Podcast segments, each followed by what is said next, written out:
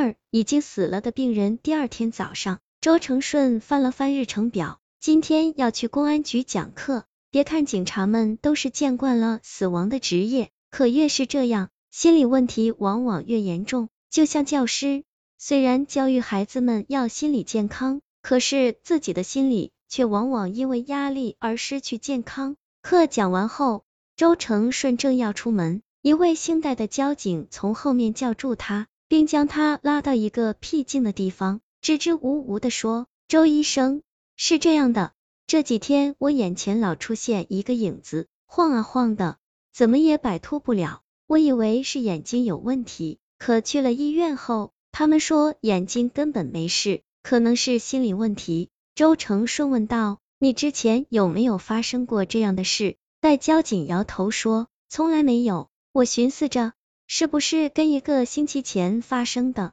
那次车祸有关？戴交警说：前几天西化路发生了一起车祸，一辆大货车跟一辆小轿车撞上了，货车司机没事，小车司机重伤。我们将伤者抬到医院后，医生说他体内五脏六腑全碎了，根本没法治，可是却又有呼吸。我们查到他的身份，叫张子仁。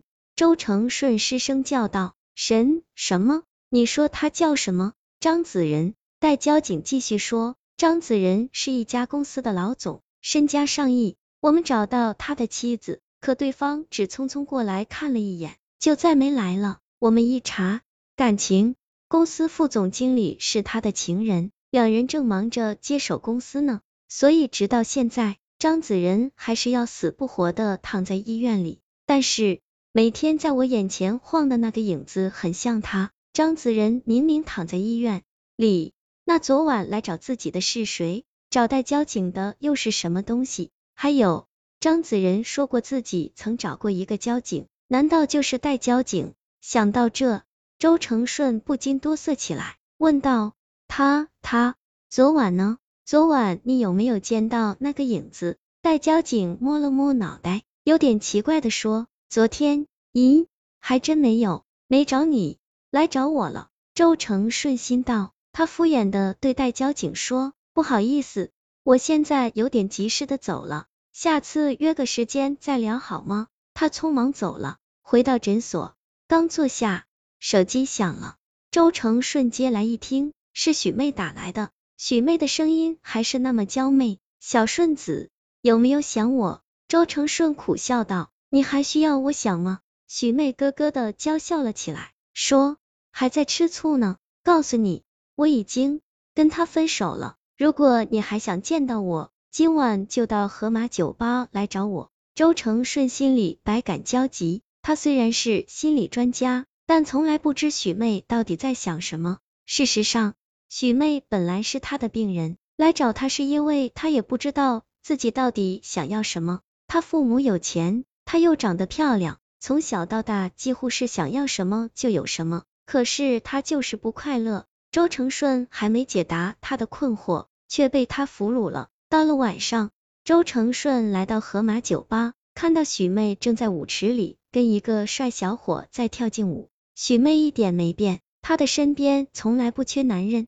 过了会儿，许妹香汗淋漓的和那个小伙子走过来，小伙子在她的脸上亲吻了一下，这才转身走了。周成顺心里有点酸酸的，说：有了他，何必来找我？许妹咯咯的笑道：又吃醋了？得了，带我回家吧。半夜里，周成顺下床抽了根烟，许妹仍然那么妖媚，无论是在床上还是床下，可是她为何要回来找他呢？这时，睡梦中的许妹突然抽泣起来，哭得很伤心。周成顺叫醒了她。许妹说：我梦到我赤身裸体的走在大街上，不知道自己从哪来，又到哪儿去。许妹的眼神很飘忽，这是一个典型的精神病人的眼神。楼下诊所的门铃突然响了，什么人这么晚还来造访呢？周成顺下了楼，从猫眼里向外看去，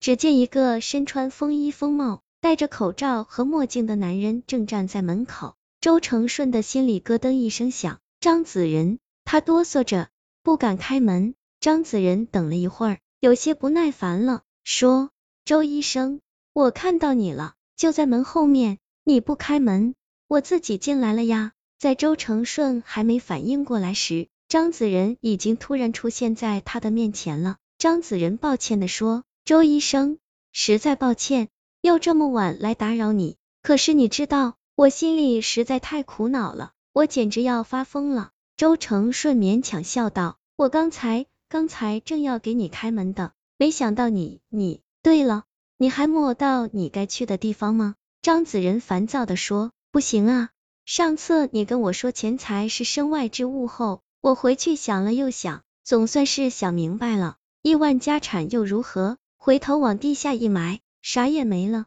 行，咱不要它了，这样我算是想通了吧？可还是不行，没有牛头马面，天使恶鬼来理我，我该到哪去呢？总不会一辈子就这么飘着吧？天底下哪有我这么可怜的鬼，实在是太痛苦了。周医生，你得帮帮我呀。”周成顺挠了挠脑袋，说：“莫非你还有什么没放下，或是什么愿意没实现？”张子仁埋首想了半天，突然一抬头，说：“难道是因为他？”